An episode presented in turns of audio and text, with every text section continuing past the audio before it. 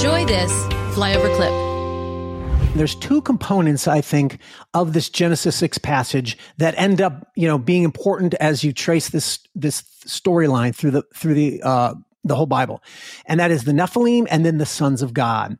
Now, there are people who will say, oh, the sons of God are just, you know, they have different views, uh, whether they're they're human beings in some way that are just being called sons of God. Maybe they're kings who think they're sons of the gods, or that it's a it's a uh, a metaphor for righteous men having sex with the with unrighteous women, which spoil corrupts them in some way.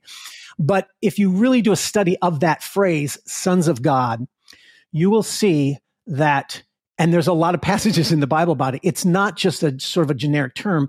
It's literally a technical theological term that does in fact mean uh, divine beings from God's heavenly throne in its most generic sense I can I can say possible. Now there's a lot of passages um just briefly you know you have Job 1 and 2 where it talks about you know, in the story of Job, it says that there's a day when the sons of God came to present themselves before the Lord and Satan came among them. So even Satan is a part of these sons of God category.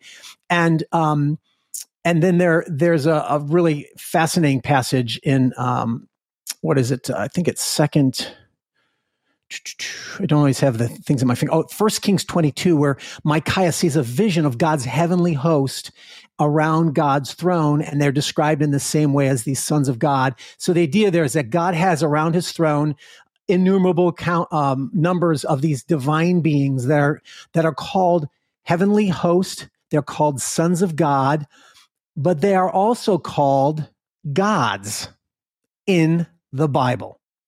Now, this is one of the most shocking things. First of all, before I go there, I just want to say for people who might say that, oh, the sons of God is not angelic beings, uh, Job 38 talks about God cr- when he created the earth or the universe, actually. He says, that the sons of God were there, that they were morning stars and they sang together. The sons of God shouted for joy. So there were no human beings there when God was first creating the universe. Those are clearly angelic beings of some kind. Angel is a word, it's a sloppy, loose word that is very generic, but it's applied to these beings as well, meaning an angel is just basically a messenger from God. It could be any kind, it could be a human, actually, an angel, right? But we tend to use the term angel to mean the spirit beings around God's throne. But but the part of the revelation is realizing that the Bible has a lot more technical terms that um, people are not used to using, and so they don't realize it's there. And for people who say the sons of God are humans, this verse in Job talks about how they're morning stars that sing together. What does that mean? Well, the notion in the ancient world, as well as the Bible is, there's a and there's a whole Bible study you can do on this that we won't. but the stars are linked metaphorically or literally to divine beings in the Bible and in the ancient world. So they'll often call them stars, right? And so this is another example where the sons of God are morning stars. They're stars, and human beings are not described that way. Human beings, um, yeah, they're not described that way. So there's there's a long list of these sons of God passages that clearly indicate that they are these divine beings around God's throne. And then that last word, which was one of the shocking things as an evangelical Christian that really turned my world upside down reading the Bible. This will all be connected to as we go on. Is that they're also called gods. And of course, as a Christian, we're like, wait a minute, we're monotheists. You know, the Bible doesn't say there are other gods, and we can even quote passages that say that. But the problem is, is that the Bible does use the term gods, Elohim, not just of Yahweh, who is Elohim, but it uh, applies it sometimes to these heavenly host, sons of God, who are around God's throne. And the big passage there is Psalm 82. And I wrote a whole book on this called Psalm 82 for people who it's it's a booklet, but it it's if you want to go into the in-depth biblical study of this, um, you really have to do that. So, which is one of the caveats I want to s- explain here is I, I'm a I'm a storyteller in some ways it's i feel like that's my strongest identity as a storyteller but i have to admit i've always been a person who's in, who's just i love the intellectual life. I love academics. I love uh, scholarship apologetics philosophy. And so i kind of have this too too uh, schizophrenic mind in some ways, bipolar. I don't know. Where I'm very artistic. I love storytelling, but I also love the, the, Bible study and scholarship. So I've written both novels and biblical scholarship to back up this stuff, because I know that many Christians, I, I you know, that's one of my dominant uh, audiences. They want to know where are you getting this stuff? You know, are you getting it from right. the Bible or not? You got to prove it, and so I prove it. Anyway, Psalm 82 begins like this God has taken his place in the divine council. That's going to be a key word here. Uh, in the midst of the gods, he holds judgment. And then he goes on to say, How long will you judge unjustly? He's talking to these gods. How long will you judge unjustly? You know, you're, you're, you're, you, I, I tasked you with, with righteousness, but you are, you are ruling, um, you are ruling uh, with wickedness, right? And then it, it, he says, um, I said to you further in passage, verse six, I said, You are gods, sons of the Most High, all of you. Nevertheless, like men, you shall die and fall like any prince. Arise, O God, judge the earth, and you shall inherit the nations. Now, there's a whole bunch of theology to this, but in short, he's saying, I gave these gods this this um, responsibility of judgment. Now, does that mean that these are God's? Here's the problem: is that as Christians, well, wait a minute. There's only one God, right? And but the Bible is definitely using this of other beings. So our key should be not how can we twist the Bible to fit our preconceived theology of of monotheism, but how can we fit our theology to to uh, incorporate the Bible? Because maybe the way we word things is wrong. And I'm not saying it's not monotheism. So I like what you said at the very beginning. You said the Bible became more important than my theology. Yes. And so I still believe there's only one creator God overall, uh, but but there's nuance here that that many Christians are need to be aware of, and, and um, because they'll you know they'll they'll react against this so negatively. But when you understand this is what the Bible's saying, we have to adjust ourselves to it. And so these are the point is this it doesn't mean you have to conclude that when we say the word gods, what we mean is beings who are omnipotent, all knowing, all present, because there's only one God like that. That's Yahweh, right? right. Um, but what it means is what we refer to as angels or other divine heavenly beings the Bible refers to as these Elohim or gods. And so the, the conclusion is you've heard the Bible verse, right? Uh, Yahweh is the God of all gods.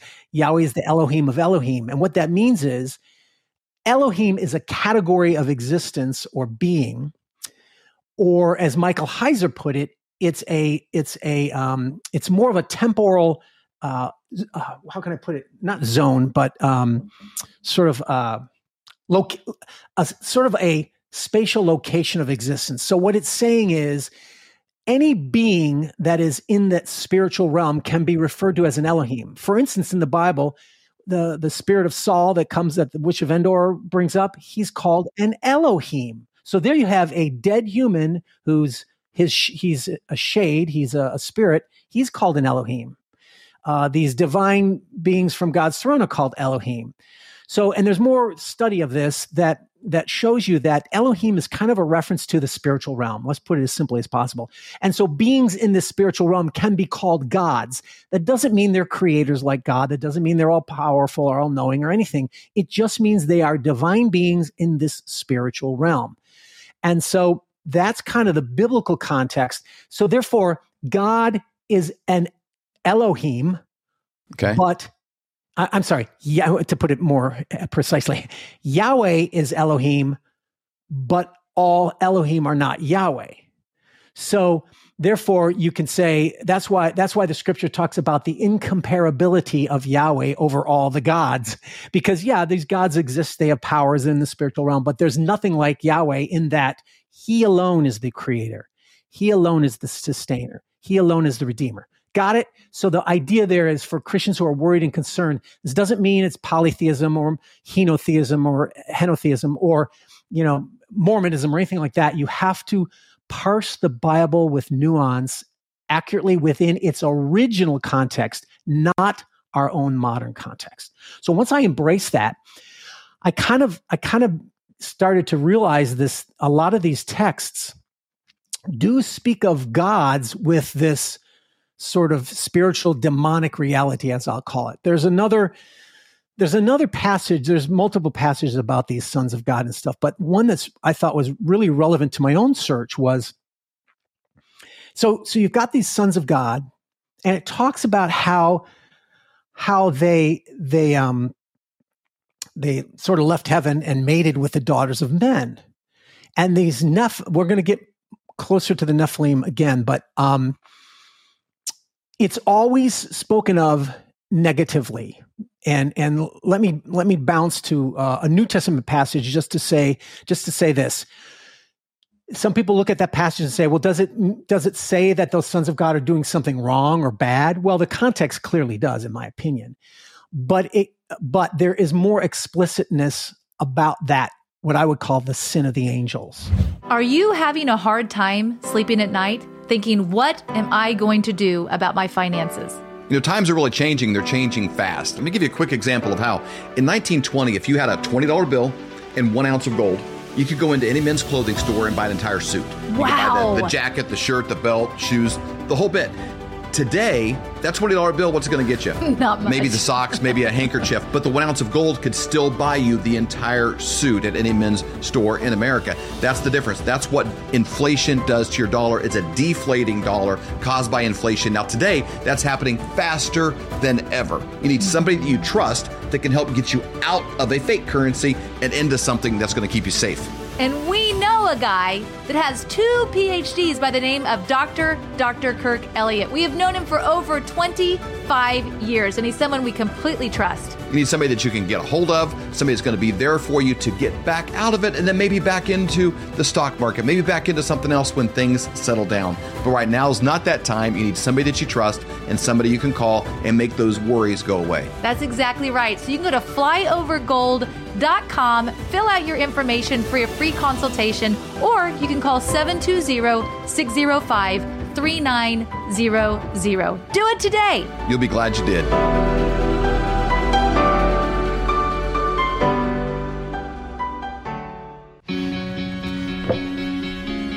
Looks like you've been sleeping well. Megan, he's back. The My Pillow guy. And you're looking good. Still feeling good. Well, just when you thought it couldn't get any better, we've got the best pillow ever, My Pillow 2.0.